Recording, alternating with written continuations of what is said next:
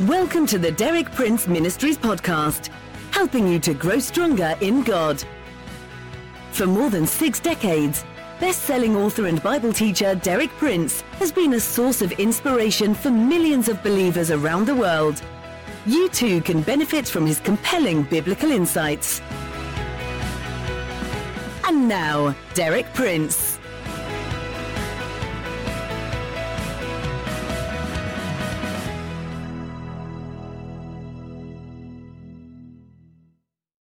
In our previous studies on this theme, we've come to see ourselves as Christians involved in a tremendous conflict that spans the whole universe, from heaven to earth. A conflict between God and the forces of good on the one hand, and on the other hand, Satan and the forces of evil.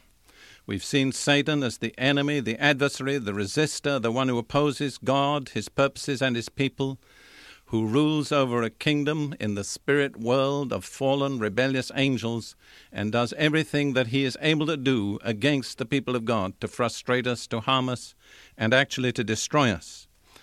In the light of this revelation from Scripture, we could easily become fearful or discouraged unless the Scripture had also provided us with an unshakable basis for courage and for strong confidence. So let me give you just briefly some of the Scriptures which are there to counterbalance this picture of evil and show us how we are designed to be victors and how we have all that is needed for victory supplied to us by God.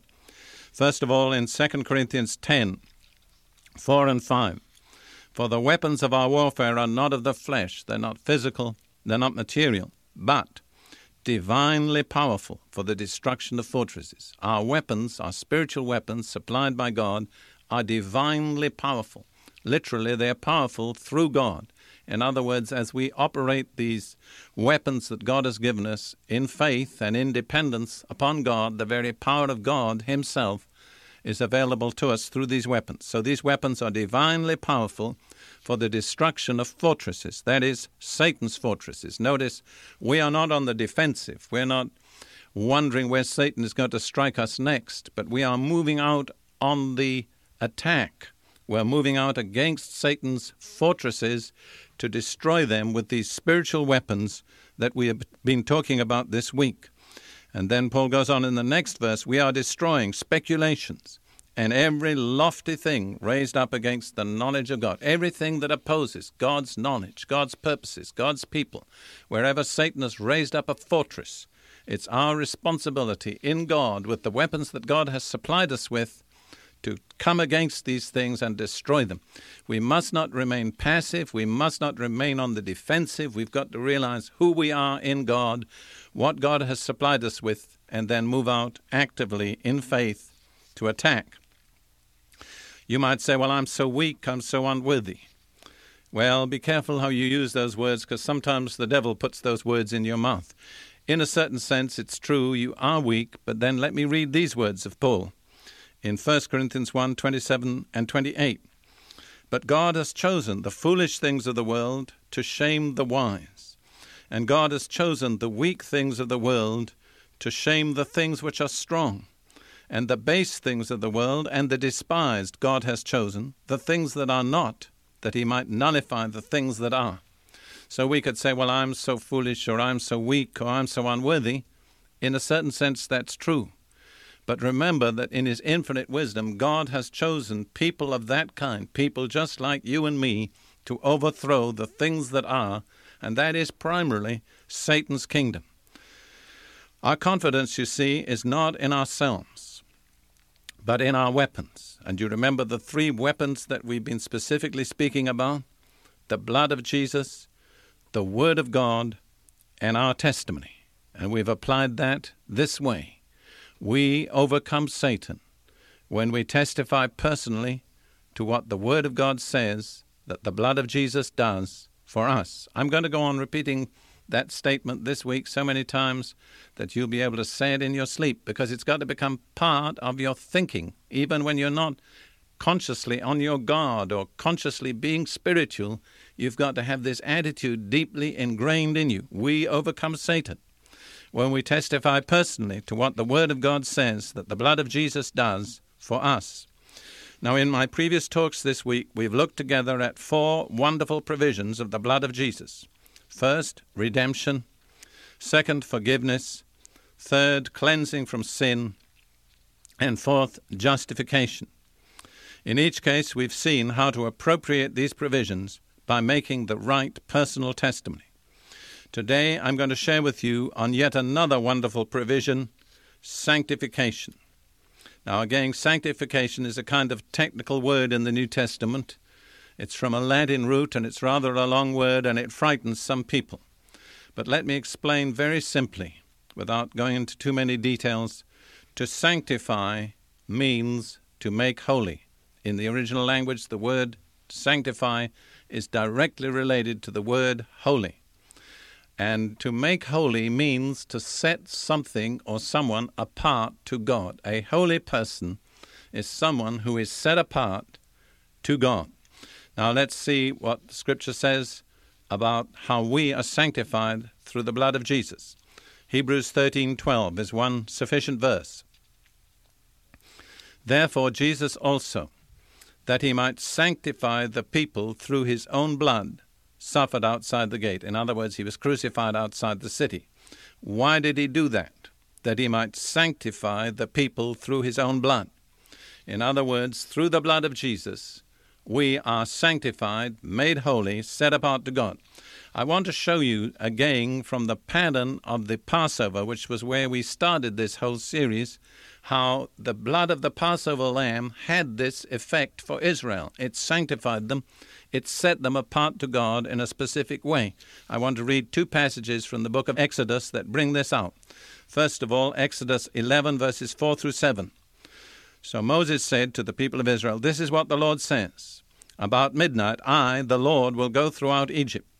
Every firstborn son in Egypt will die, from the firstborn son of Pharaoh who sits on the throne, to the firstborn son of the slave girl who is at her handmill, and all the firstborn of the cattle as well. There will be loud wailing throughout Egypt, worse than there has ever been or ever will be again. But among the Israelites not a dog will bark at any man or animal. Then you will know that the Lord makes a distinction between Egypt and Israel. That's the key phrase. The Lord makes a distinction between his people and those who are not his people, so that wrath and judgment come upon those that are not God's people, but God's people are so totally protected that not even a dog will bark against them. And then we see that the basis of this distinction, this separation, was the blood of the Passover lamb. Let's read that passage once more to bring it out. Exodus 12, verses 21 through 23. Then Moses summoned all the elders of Israel and said to them, Go at once and select the animals for your families and slaughter the Passover lamb. Take a bunch of hyssop. You remember that our hyssop is our testimony that transfers the blood where we need it. Take a bunch of hyssop, dip it into the blood in the basin, and put some of the blood on the top and on both sides of the doorframe. Not one of you shall go out the door of his house until morning. When the Lord goes through the land to strike down the Egyptians, he will see the blood on the top and sides of the doorframe and will pass over that doorway. That word Passover in Hebrew is the word for Passover. That's why it's called Passover, because the Lord passes over the house on which the blood is. And he will not permit the destroyer to enter your houses and strike you down. So you see the separation between Israel and Egypt was made by the blood of the Lamb when it was displayed on the outside of their homes. Any home that had the blood on the outside was sanctified, it was set apart to God. No evil power could get into that home because the Lord had made a distinction between His people and those who were not His people. The distinction was made by the applied blood of the Lamb.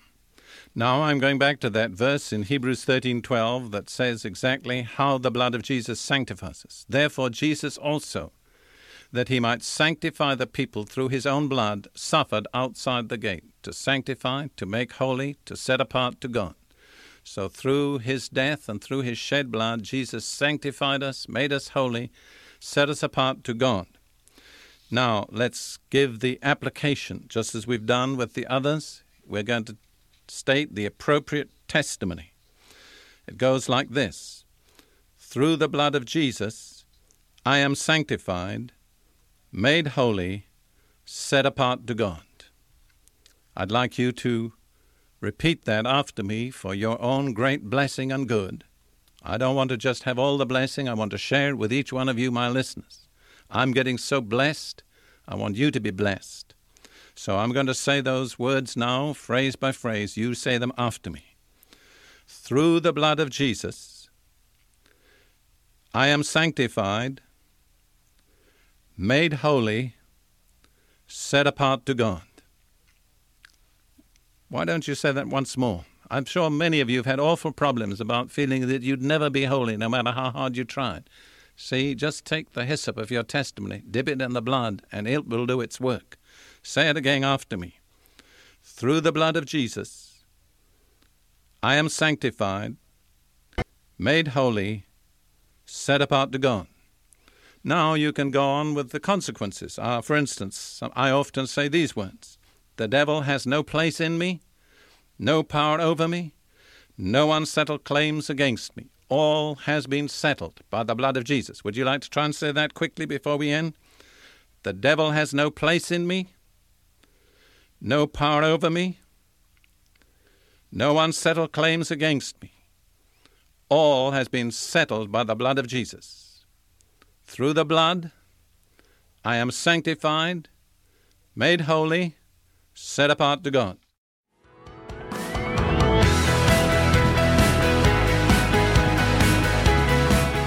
Thank you for listening. For more inspiring teaching, visit our website at dpmuk.org forward slash podcast.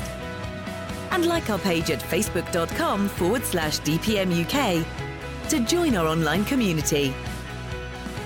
Derek Prince, teaching you can trust.